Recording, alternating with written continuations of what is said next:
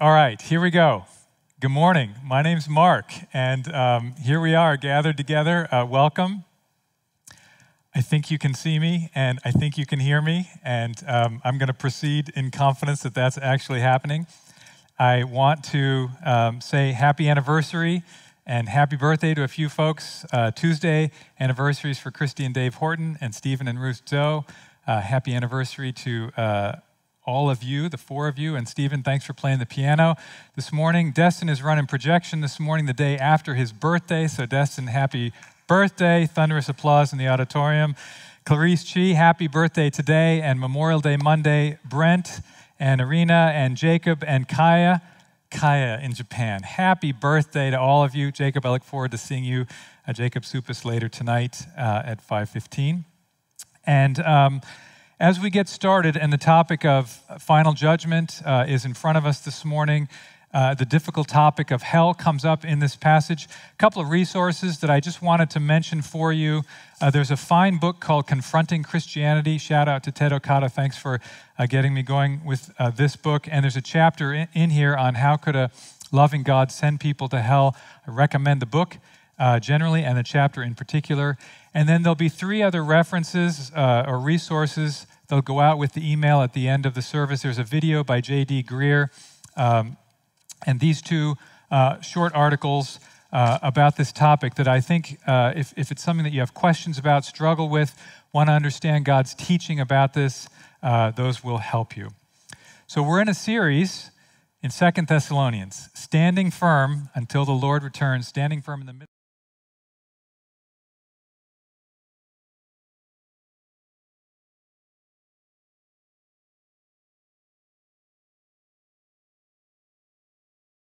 Chapter 1, verses 5 through 10. 2 Thessalonians 1, verses 5 to 10. This is evidence of the righteous judgment of God, that you may be considered worthy of the kingdom of God, for which you are also suffering, since indeed God considers it just to repay with affliction those who afflict you, and to grant relief to you who are afflicted, as well as to us when the Lord Jesus is revealed from heaven with his mighty angels in flaming fire, inflicting vengeance on those who do not know God and on those who do not obey the gospel of our Lord Jesus. They will suffer the punishment of eternal destruction away from the presence of the Lord and from the glory of his might, when he comes on that day to be glorified in his saints, and to be marveled at among all who have believed because their testimony to you was believed. Okay, the speaker needs some instructions. Did they just hear the video or not? I need to know. They did. Okay. I'm trusting you just heard 2 Thessalonians 1 5 to 10, and let's pray.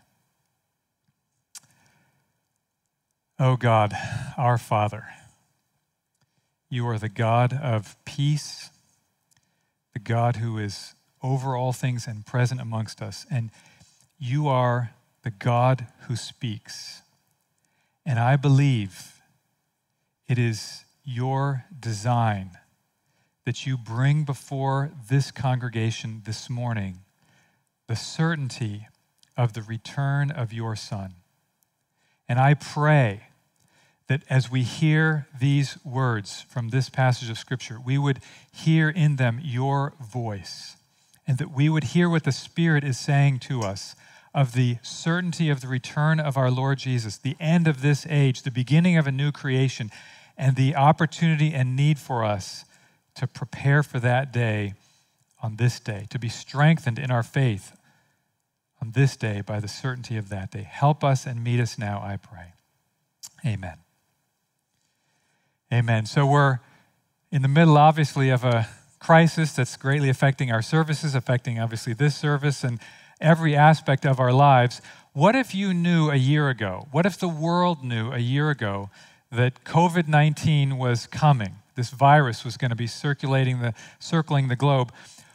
What difference might that have made to know a year ago that this was all happening? Well, certainly it would have resulted in, we hope, lots of preparation, right? Masks and protective gear, especially for health workers. Businesses could have begun preparing, governments could have begun preparing, and so on. You, you prepare when something like that's happening. What about now? We're talking about reopening. Maybe you're getting ready to start thinking about having people into your home again. What's that going to look like? Are you, how are you going to prepare? You're you going to do the dishes right? And we're going to clean things up and we're going to disinfect and do all the things that we need to do because we plan ahead. We prepare for what we know is coming. Now, I want to ask the question this morning what are the big events in your life that you're preparing for right now? People have been thinking about weddings and about graduations and things like that. But there is one event coming that dwarfs every other future event, and that is this the greatest future event of all time will be the return of Jesus Christ.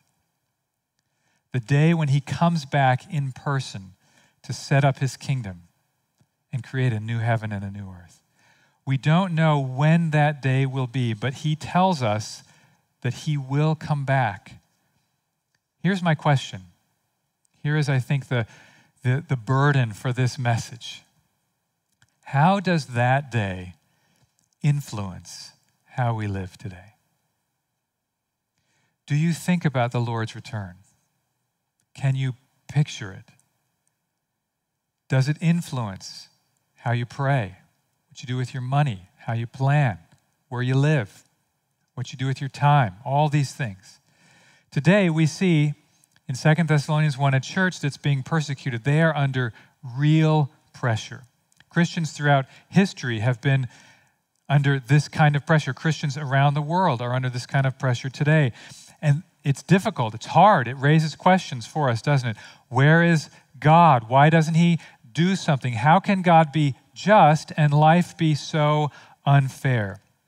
Now, you cannot unravel the reality of injustice in the world and the suffering of Christians and the widespread suffering of people around the world in many ways without remembering Christ's return. You have to have that to put this together. Christian experience is intended to be shaped by Christ's resurrection, of which we've sung so much this morning, and also by the certainty of his return, which we recounted in the Apostles' Creed this morning. Your experience today as Christians is intended to be shaped by that day because knowing Christ will return strengthens you to live for Him today. There's a connection between knowing that He's coming back on that day and how you live and living standing firm for Him today. So, the question for us this morning is this How can we fix this in our minds, the certainty of Christ's return? The world that we live in does not help us with this. Your boss, your planning sessions, the cable news networks that, that, that, you watch, the, the entertainment that you take in, people do not remind us, and hey, by the way, don't forget, Jesus is coming back. Don't forget, this age comes to an end. How can we fix this certainty in our minds so that it doesn't slip away or blow away. I want to give you this morning four realities, four living truths that I hope can be like, like pegs that will hold down a tent to keep it from blowing away. We need the certainty of Christ's return to be actively fixed in our minds so that then we can appropriate it to stand fast, to stand firm, to live for Christ today realities, four living truths that will help us with that this morning. First is this the arc of the Christian life is suffering and then glory. He says in verse 5 This is evidence of the righteous judgment of God, that you have been considered worthy of the kingdom of God, for which you are also suffering. Now, I want you to understand the story of how they came into this suffering the writer Paul came to this city in what was then the, the region of, of Macedonia in the Roman Empire in about the year AD 49 or 50, and he began to preach the gospel. He went into the synagogue, he began to tell people about Jesus, and you can read the story of that in Acts chapter 17.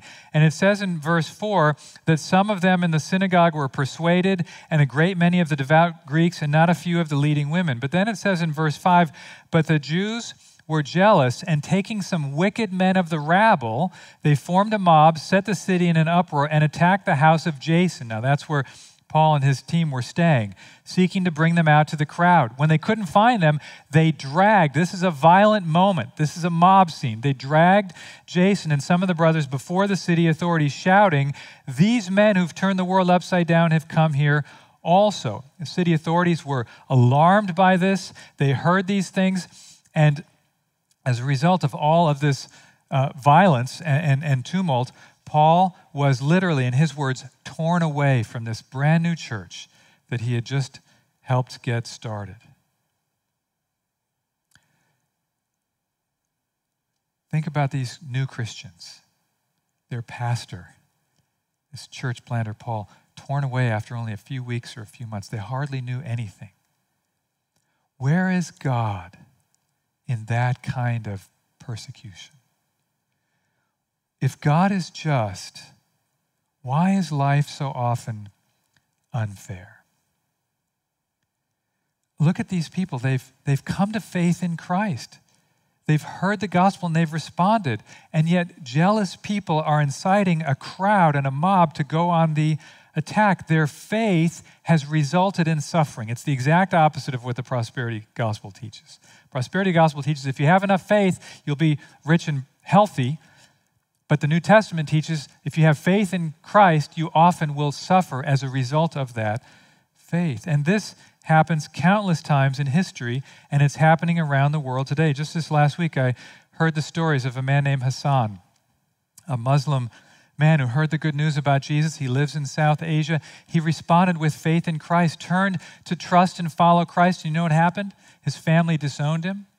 The people in his village beat him. They slapped him with sandals to mock and shame him. He had to leave. So, you know what he did? He left the village, but he kept talking about Jesus. And he, he led a man named Jumar to faith in Christ. And Jumar had the same kind of experience. And you know what he did? He turned around and talked to other people about Jesus. And he led someone else to Christ. And now there's a little fledgling church. Christians gathered just like these in Thessalonica.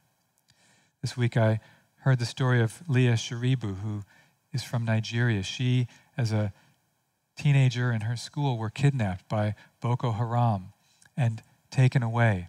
All the others have either died or been released, but she, three birthdays into her captivity, remains a captive. She just turned 16, and she refuses to renounce Christianity in the face of her Islamic captors. They continue to hold her against her will for over two years. Please pray for Leah. Pray for Hassan and the hundreds and thousands like them around the world. When you look at these people, when you hear these stories, what, what do you see?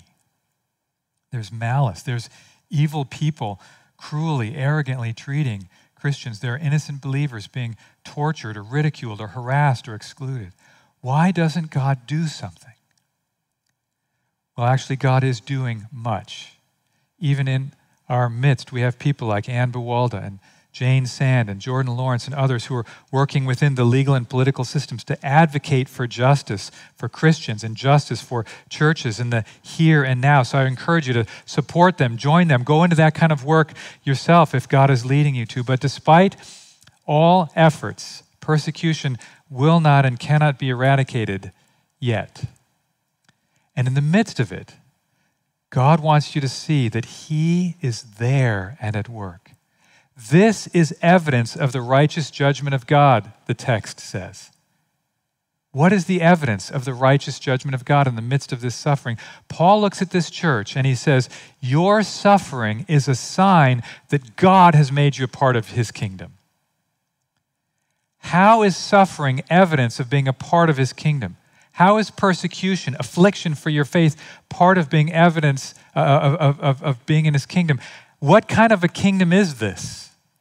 Well, it's an upside down kingdom. Following Jesus means following the arc of his life. And the arc of Jesus' life was suffering and then glory. That's the pattern of his life, and that's the teaching of his life.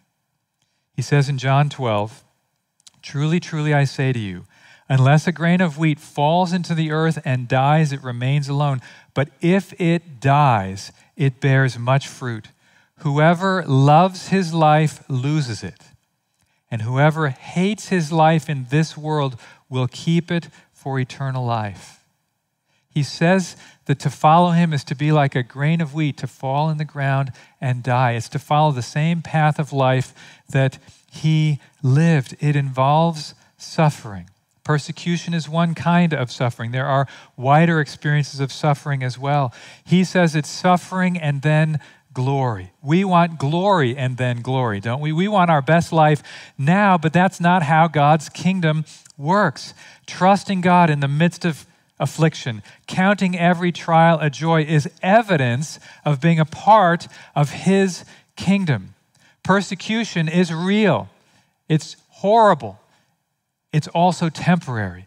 And God will bring justice to bear on His adversaries. Not all Christians suffer in that way or in the same way. And the reality is, we have an enemy, the devil, who is just as happy to derail Christians through the seductions of prosperity and pleasure as he is through the afflictions of persecution. But when you suffer for following Christ, whatever that might look like, how can you stand firm? Here's the secret weapon keep your eye on the day of Christ's return. That's exactly what Paul reminds these people of right here. Here's the second peg that we need to fasten in our minds the certainty of Christ's return, and that is this there will be an end to this world. There will be an end to this world. When? Not when the sun burns out, not when there's some catastrophic human created cataclysm. No, the world ends when God decides it's time for his son to return. Listen to verse 7.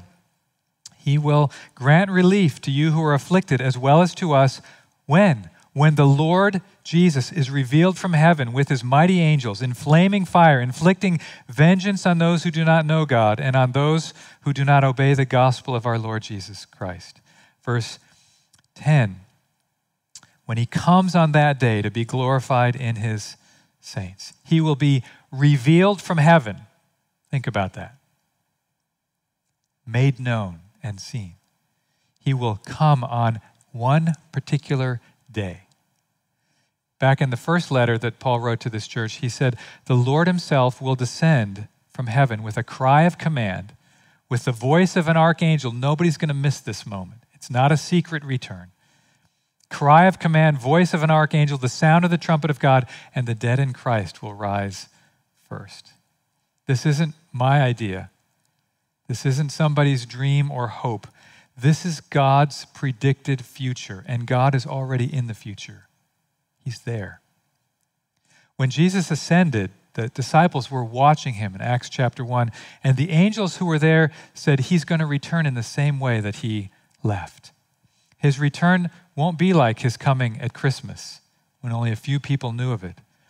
This arrival this second appearing, it will be, as our statement of faith says, personal, glorious, and bodily. It will be, as we said this morning in the Apostles' Creed, he ascended to the right hand of the Father, and from there he will come to judge the living and the dead. And if you think the world shut down in these past couple months from this virus, that's nothing compared to the shutdown that will occur when Jesus returns. It will be full stop. No sports, no travel, no business, no weddings, no lunch, nothing. The world as we know it comes to an end, and every human being who has ever lived and is alive now will give account to him for our lives. The world will come to an end. Are you ready for that day? We prepare for great events that are coming in the future. Are you prepared? How does the certainty of this event influence how you live today? Jesus is coming, and he's coming bringing judgment to all people. That's the third reality that we must fix in our minds to hold on to the certainty of his return. The final destiny for those who do not serve Christ is eternal destruction. These are not my ideas. These are God's words. We read them already. I will read them again in verse 8. In flaming fire, he will come, inflicting vengeance on those who do not know God and on those who do not obey the gospel of our Lord Jesus. They will suffer the punishment of eternal destruction away from the presence of the Lord and the glory of his might. We need to talk about final judgment. We must talk about hell because God has much to say about this. But let's be honest, it's a hard topic, isn't it? It's not easy to think about or discuss. And honestly, I find the older I get, the more difficult it is to ponder these things. And we live in a time when, for many, the worst thing possible is to be accused of being judgmental or intolerant, of not accepting other people. People's favorite verse from the Bible, and they may not know much else, but let him who is without sin throw the first stone. That's one that you hear all the time. Judge not that you be not judged. But we must face the reality of evil in our world and the reality of a just God who will not let evil go unpunished. From Hitler's slaughter of millions to the enslavement of millions of human beings to the scamming of the life savings of one elderly person, evil abounds. And it's not just out there, it's also in here. And Jesus who is the Prince of Peace, is also the judge of the whole earth, and he will come to set every wrong right. Justice will be done. It won't be done as quickly as we often hope it will be done, but Jesus comes to judge and to bring rewards and punishment with him. He comes to bring eternal destruction, is the phrase that we get here. To whom? To those who do not know God. Now, is that fair? How can that be their fault if they don't know God? Well, Romans 1 teaches that God has revealed himself in creation, and we all are without excuse because even in creation, with the image of God in us, we know enough about God to be able to honor him and thank him as God, and instead, we all, like sheep, have gone astray. The default condition of human beings is to be under God's wrath because of our rebellion against him, and this brings his condemnation. Further, some have even heard the gospel and refused to obey. It says they do not obey the gospel of our Lord Jesus Christ. Did you know that following Jesus involves not only believing in the gospel, but obeying the gospel?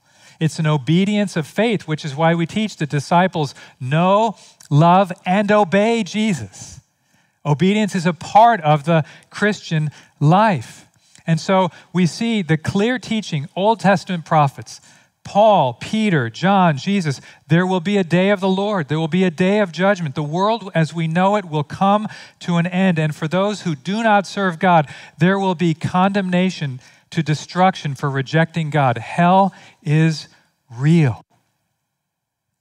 The longing that every person has for justice to be done in one way or another is evidence that we all know right from wrong and are all without excuse before God. And evil is not just sort of out there somewhere, it's inside all of us. I appreciated the quote that uh, Rebecca McLaughlin had in her chapter on this from uh, it's quoting Andy Crouch, who says, Listen to these words. See if they don't ring true for you. If you knew the full condition of my heart, my fantasies and grievances, my anxieties and my darkest solitary thoughts, you would declare me a danger to myself and others. If you really knew my thoughts, my heart, the condition of my heart, my fantasies, grievances, anxieties, darkest thoughts, you would declare me to be a danger to myself and others. That's true for all of us, for every one of us. God's searchlight is coming, and it will fall on every human being. This judgment is final. There's no wiggle room in this passage or others like it for any second chance after this judgment. It's eternal destruction away from God's presence. That eternal destruction lasts as long as eternal life in His presence. There's only one escape. Not there and then, but it's here and now. It's through the gospel of Jesus Christ. If you believe the good news that Christ died for sinners like you and me, And if by faith you receive the gift of pardon and forgiveness and reconciliation and redemption through him, then the judgment that you deserve falls on him instead. That's what the cross was all about. It's a substitutionary atonement where he pays for what belongs to us, and the righteousness that was credited to him gets transferred to us so that we can be brought into a right and living relationship with God, our Maker and holy judge now become our Holy Father. If you don't know God in that way, I plead with you, I encourage you, I call you this morning, come to saving faith in Christ. Rescue yourself before it's too late. There is a reality of final judgment and final destruction. And one more truth there is a reality that when Christ returns, there will not only be eternal destruction and punishment for the wicked, but the pain of suffering for Christ now will be infinitely exceeded by the joy of being with Him then. Hear that. The pain of suffering for Christ now will be infinitely exceeded by the joy of being with Him then. He's come, he says in verse 7, to grant relief to you who are afflicted. He's coming, it says in verse 10, to be glorified in his saints and marveled at among all who have believed. What afflicts you now? Maybe you're experiencing the affliction of persecution. Maybe you're experiencing the affliction of life, suffering in a fallen world brothers and sisters, relief is coming. I was thinking about Corrie ten Boom this week, this Dutch Christian who ended up in a prison camp where her sister and father died under Nazi rule. And there was a day when she saw the gates swing open and rescuers come. And she was given relief from that affliction. Relief is coming from everything that afflicts us in this fallen and broken world. Relief is coming from all that causes groaning in your life. Christ will be glorified in his saints and marveled at among all who have believed. The punishment that falls on those who don't know God is to be away from his presence. The joy for those who do know God is to be in his presence. He will be glorified in his saints. How? How will he be glorified in that moment of glorification for people like you and me? Well, he'll be glorified in what we've become, what his grace and power has accomplished amongst us, how we have lived worthy of the calling that we've received.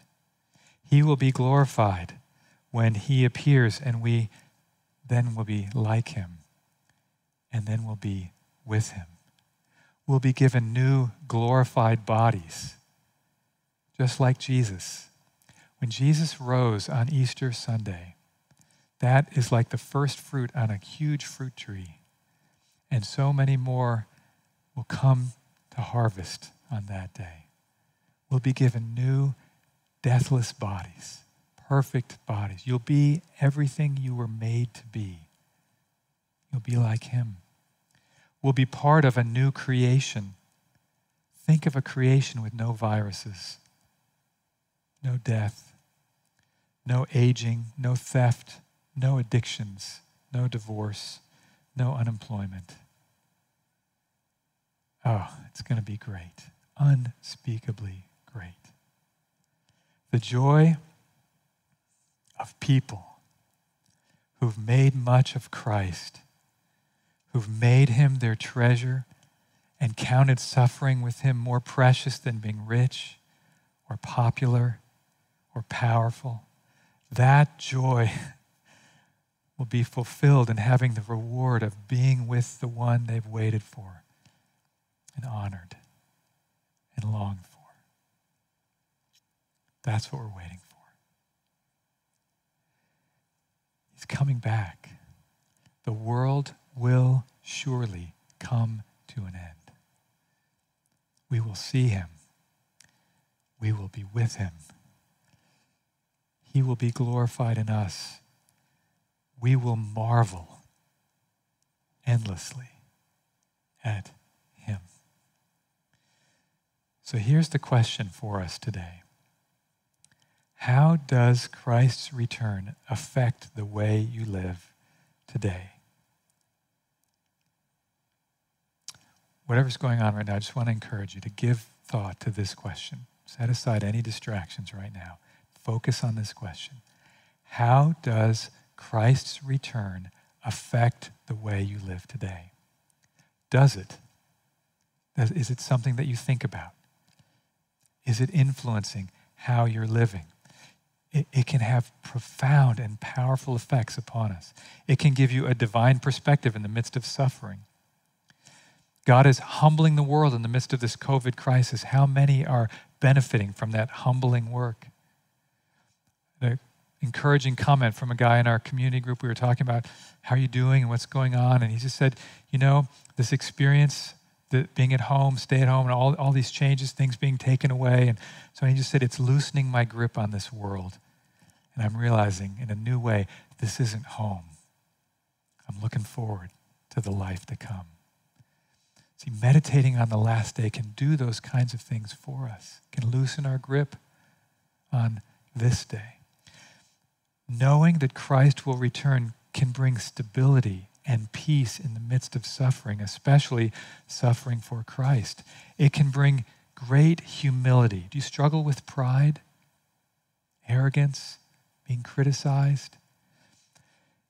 When you know that Christ is returning for you and you will be with him instead of under wrath and destruction, when you remember that that has come about through no virtue of your own, what is left to boast about? Knowing that Christ will return generates passion for lost people, for people to know and obey the gospel. Do you know, the same guy who wrote about eternal destruction here in Romans 9 says he has great sorrow and unceasing anguish for his people who are not Jewish people who weren't at that time turning with faith to Christ in the numbers that he'd hoped. Unceasing anguish and great sorrow. That's the product of knowing that Christ is coming back, and it spurs us to reach out, to be missional, to love people enough to share good news with them, to get them to, to get to know them well enough, to find ways to bring that good news into their lives. Knowing Christ will return can be an incredible encouragement to one another when we speak about this to one another. Encourage one another with these words from 1 Thessalonians 4:16. We need to do that and we benefit when we remind one another what it's all about. Knowing that Christ will return will free you to take risks in this life. What is there to lose? You have everything to gain, not in this life, it's in the life to come. So why not take risks for gospel advance? Why not take risks financially for the gospel to spread around the world? Why not take risks in travel and, and, and bringing the gospel to people? Who don't have access to it? Why not take risks for doing good here and now in this world, bringing justice and beauty and mercy into this world? We know our future is secure. We know what's coming. We know who's in charge. We know how the story ends. But it's so hard to get that in view and keep it in view, isn't it? We must see this day. And God wants us to see this day. Just in my morning reading this morning, I'm preparing to preach from this passage, and I'm reading just in my regular devotions Isaiah 25. It's talking about this great feast. I'll read from that in a second. 1 John 3, which Vince read at the beginning of the meeting, when he appears, we shall be like him and we shall see him and we will be transformed in that moment. God says repeatedly, uh, speaks repeatedly to us about these things because it's so hard for us to remember. We've never been through, we've never seen it, but we must hang on to this reality. Christ will return. This world is not all there is. Don't give your life to this age. Don't give your life to this world. Give your life to the age to come and to the King who's coming back. I want to just try to give a bit of a picture that really stirred my heart and soul this morning of what that day will look like. It's from the passage I just mentioned in Isaiah 25. It's hard to picture the return of the Lord, isn't it? It's hard to, re- hard to picture this new age. Not going to put the words on the screen. I just want you to listen and hear God's word to us. On this mountain, the Lord of hosts will make for all peoples a feast of rich food, a feast of well aged wine, of rich food full of marrow and aged wine well refined. So, what will it be like when Christ returns?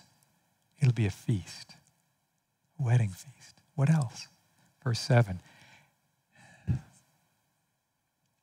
And he will swallow up on this mountain the covering that is cast over all peoples the veil that is spread over all nations, all that is part of the curse, this veil, this pall that's over the nations, like smoke hanging over a, a, a fire engulfed city. He's going to wipe it away, He'll swallow it up.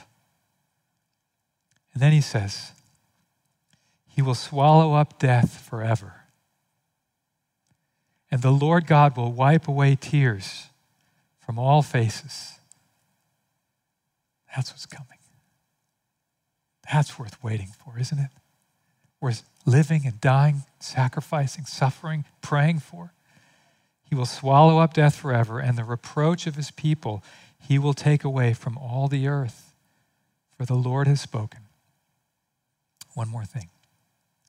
It will be said on that day Behold, this is our God. We have waited for him that he might save us. Can you see it? God knows there are people waiting for him, waiting for him to come, waiting for him to swallow up death, waiting for that great feast. And on that day, people like you and me will say, This is our God. This is what we waited for. This is the Lord. We have waited for him. Let us be glad and rejoice in his salvation. I tell you, the pain of waiting for him now will be infinitely exceeded by the joy of being in his presence then. So, let us see that day. Let us fix it in our minds and let us be a people who prepare well for that day. Let's pray. Oh God, how we need you, how we need your word, how we need you to speak to us.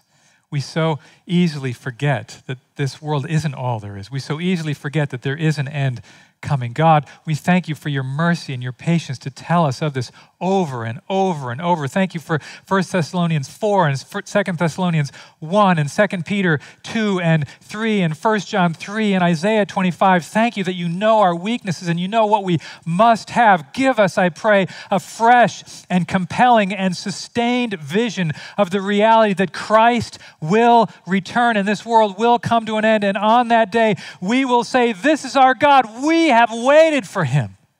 Let us rejoice and be glad.